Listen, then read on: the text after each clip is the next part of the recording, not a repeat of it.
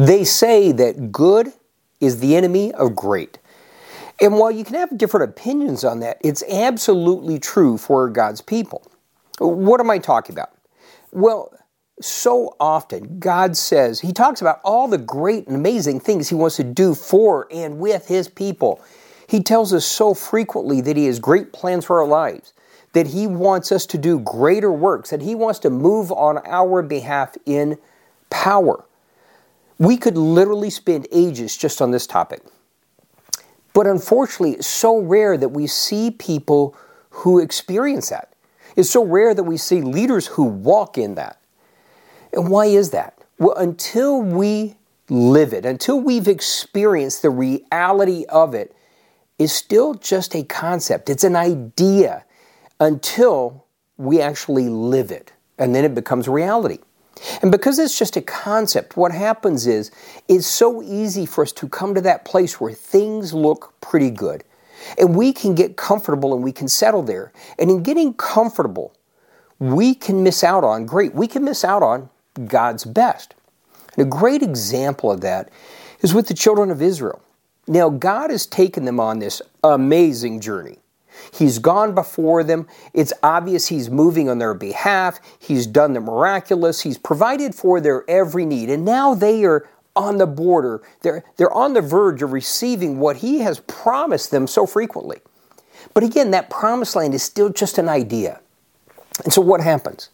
One group of the children of Israel, they look at this land on this side of the Jordan before we go across, and they look at it and go, you know, this is actually pretty good. And because they were, they raised cattle, it, it seemed perfect. And so they made this decision that, hey, this looks good. Let's settle here. So they go to Moses and request, hey, can we have our part here? Now, see, the key difference was they all had to battle in faith for the promised land. But everyone else literally relied on God to choose their portion, to choose their inheritance for them. Everyone else let God choose.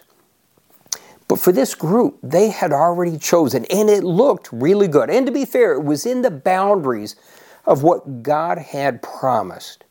But it really was just on the boundaries. It was just on the edge. And because it was on the other side of the Jordan River, there was a little bit of a disconnect. They were geographically disconnected from the true center of worship. And what were the consequences of that? Well, ultimately, they were the first ones to be picked off by the enemy. They were the first ones taken into captivity. See, the point is, what looked good for them and what they chose may not necessarily have been what God would have chosen. And the point for you and I is this we should rejoice and enjoy the good things that God gives us. But at the same time, we shouldn't get so comfortable that we don't always want more of what God has. And as we'll see in the next episode, there is literally always more.